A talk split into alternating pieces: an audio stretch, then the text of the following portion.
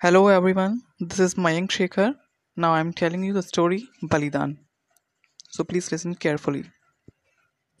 बलिदान एक स्टोरी है जिसमें एक व्यक्ति का बलिदान हो जाता है किसी ज़मीन के विवाद को लेकर।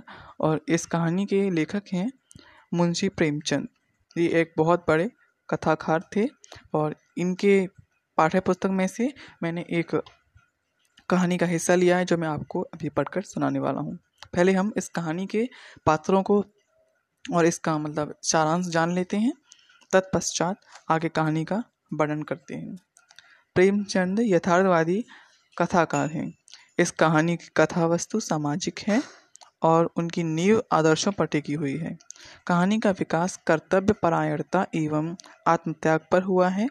कहानी को कौतूहल युक्त चित्रों से अधिक रोचक बनाया गया है।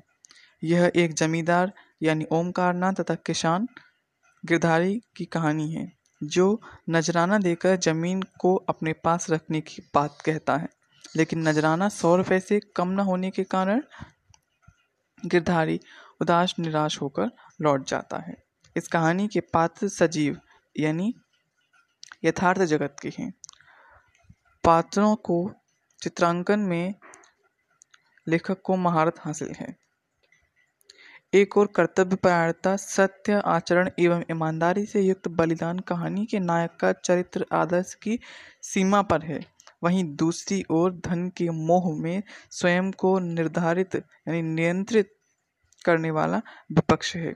यह विपक्ष कर्म के आदर्श से पराजित ही नहीं होना चाहता।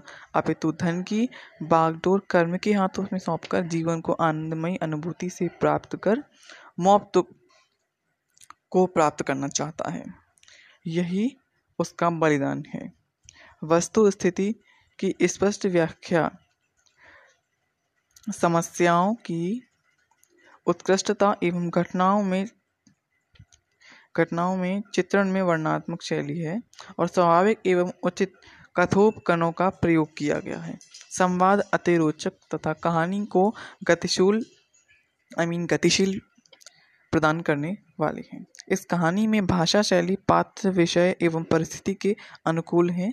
प्रचलित एवं रोचक मुहावरों के साथ व्यवहारिक सूक्तियों एवं हिंदी, उर्दू के समन्वय से अभिव्यक्ति सहज एवं सशक्त हो उठी है। इस कहानी में जमींदार, जमींदारी प्रथा की शिथिलता पर प्रकाश डालकर कहानी को एक नया रूप देता है, यानी एक नया रूप दिया गया है। इसके अतिरिक्त लक्ष्मी पुत्रों द्वारा निर्धन से नजराना बढ़ाकर लेना तथा समय पर मुँह फेरने को उजागर कर वातावरण को उभारा गया है। पिता के अंतिम संस्कार में सब कुछ लगने तथा मृत्यु बोझ कराने के पश्चात धनहीन होने पर गिरधारी कुएँ में गिरकर अपना बलिदान दे देता है। प्रस्तुत कहानी एक निश्चित लक्ष्य को दर्शाती है। यह मानव की भावभूमि उच्च एवं उद्दत बनाती है। इस प्रकार हम देखते हैं कि कथानक, कथोपकथन, भाषा शैली, उद्देश्य आदि सभी दृष्टियों में यह एक उत्कृष्ट कहानी है। आगे का भाग सुनने के लिए बने रहिए मेरे यानी मयंक शेखर के साथ।